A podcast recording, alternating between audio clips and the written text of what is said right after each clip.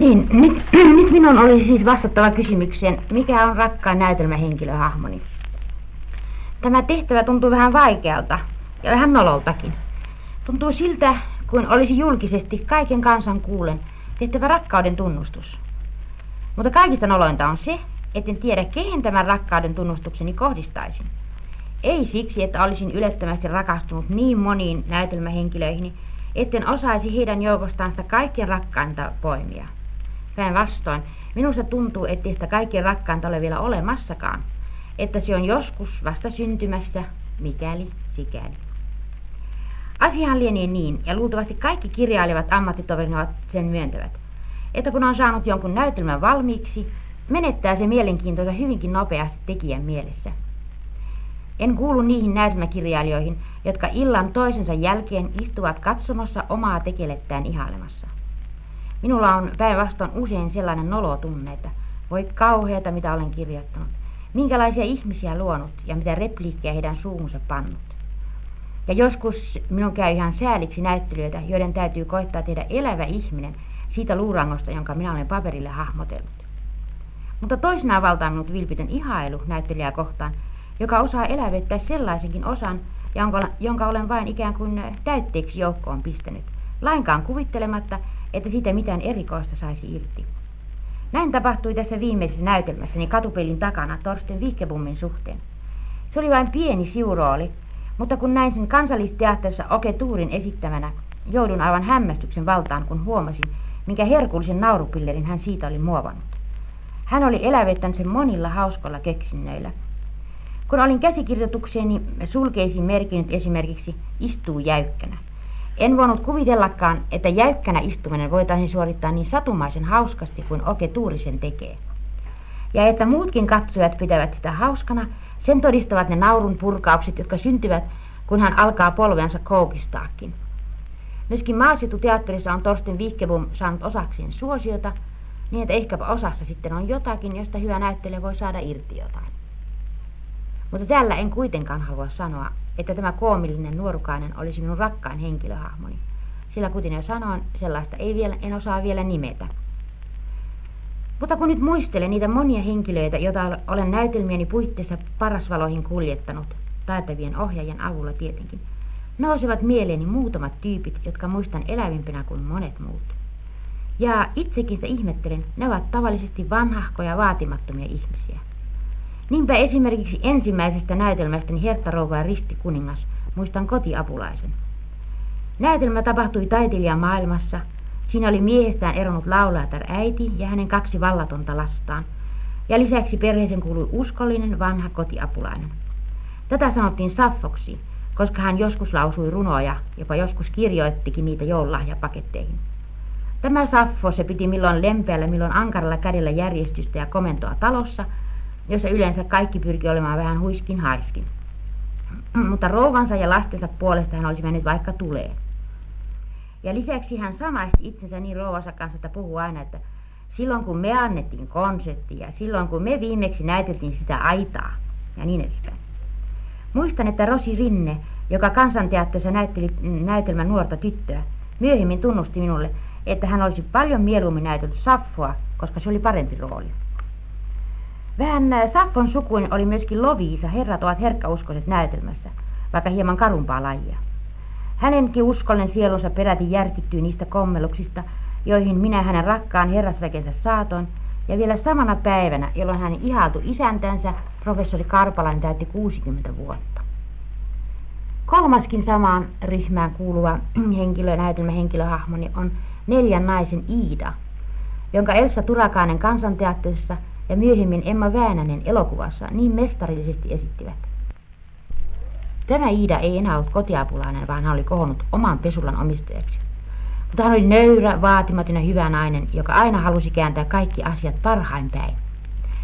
Sivuminen sanoen, tällä Iidalla oli eräänlainen vastineensa todellisuudessa. Olin kerran tuntenut erään Iidan, jonka kohtalo ja elämään suhtautumistapa oli samantapainen kuin näytelmä Iidani.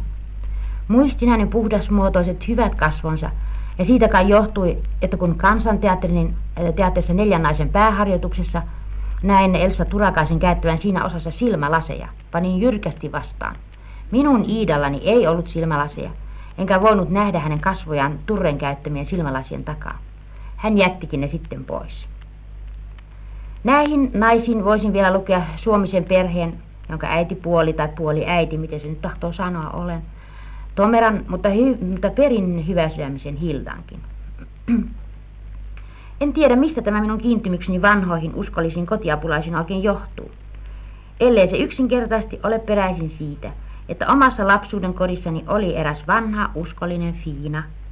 Ja nyt omassa kodissani eräs paljon nuorempi Kerttu, jonka kanssa voi ilonsa ja surunsa jakaa, ja jotka uskollisesti ottavat osaa perheen kohtaloihin. Vielä muistan lapsellinen pankinjohtaja näytelmästäni keski-ikäisen kassaneidin, jota sanottiin Topi Tuiteriksi. Hän oli tuota vähän jäyhää, suorasukaista tyyppiä, jollaisia tapaa itsenäisten virkanaisten joukossa. Hänen huuliltaan saattoi joskus pudota vähän arveluttaviakin asioita ja terävää kritiikkiä, mutta pohjimmiltaan hänkin oli lämmin sydäminen hyvä nainen, jonka minä sitten lopuksi naitin eräälle virkaheitolle ja vähän ryypiskelemään taivaiselle leskimaisterille. En tiedä, tuliko heistä onnellisia, toivon ainakin. Neljässä naisessa oli myöskin professional rouva Kaarin Timelius, jonka Eine Lainen, joka Eine Lainen käsissä muuttui suloiseksi, valoa ja huumoria säteileväksi vanhaksi rouvaksi. Hänestä pidin paljon. Olin melkein tyytyväinen hänen omana luomuksenakin, vaikka Eine Laine hänelle vasta säteilyn antoi. En unohda Kaarin rouvan ja hänen miehensä professori Henrik Timeliuksen herttaisen koomillisia kohtauksia. Ja Hugo Hytösvainajan professori muistan aina aivan erityisellä lämmöllä. Kuinka liikuttava hän olikaan tassutellessaan kotitakissaan ja tohveleissaan kirjastossaan. Hän oli kuin pieni pörröinen kotitonttu. Kaarin Timiilyksen ryhmään ja miljööseen kuuluu myöskin katupeilin Muster Mella. Tunnen suurta sympatiaa noita entisajan yksinäisiä naisia kohtaan, jotka eivät saaneet oppia mitään ammattia, vaan joutuvat kulkemaan sukulaistalosta toiseen, syöden armopaloja ja saaden usein osakseen yliolkaista kohtelua. Siksipä ei hellä sydämeni voinutkaan sallia, että muster Mellakaan jäisi kulkemaan sukuta, sukulaistalosta toiseen, kun hänen lankonsa uuden rouvan taloon toi. Vaan minun täytyy naittaa hänet sille roimalle Jalle ratsumestarille, joka häntä niin suorasukaisesti kosi. Muan arvostelija sanoi, että se oli nyt sentään vähän liikaa, että kyllähän kaksikin paria olisi riittänyt yhden näytelmän osaksi. Hyvähän arvostelijan on puhua näin. Arvostelijan, jonka lapsi muster Mella ei ollut.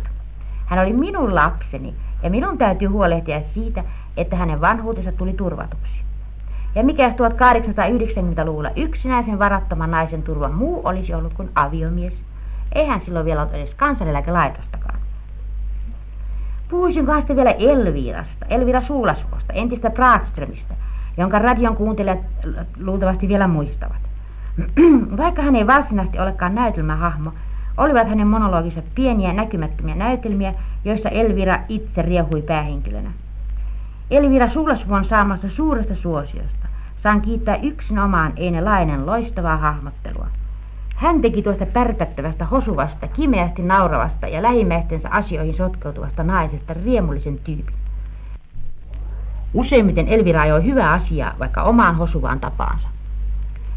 Kun näki Eine Lainen esittävän Elviran luonnossa, kaikki ne koreuksineen, kettuinen ja harsoinen, ja näki hänen herkulliset ilmeensä ja eleensä, ei voinut olla nauramatta. Ja kun hän lavalta poistui, ja viimeisen kerran oli kettunsa häntää heilauttanut, ja viimeisen kerran juuvallan heittänyt, jätti hän aina jälkeensä hyvän tuulinen ja välittävän iloisen tunnelman. Haluankin tässä näin julkisesti esittää Elviralleni, Eine Laineelle, sydämelliset kiitokseni hänen luomuksistaan ja hauskasta yhteistyöstämme. Ilman Eineä ei Elvirakaan koskaan olisi syntynyt eikä menestynyt. Ja Elvira Suulasvuo on luulta, luultavasti se henkilöhahmoni, joka on eniten tuottanut iloa ja hyvää tulta ihmisille, varsinkin sodan ankeena aikoina.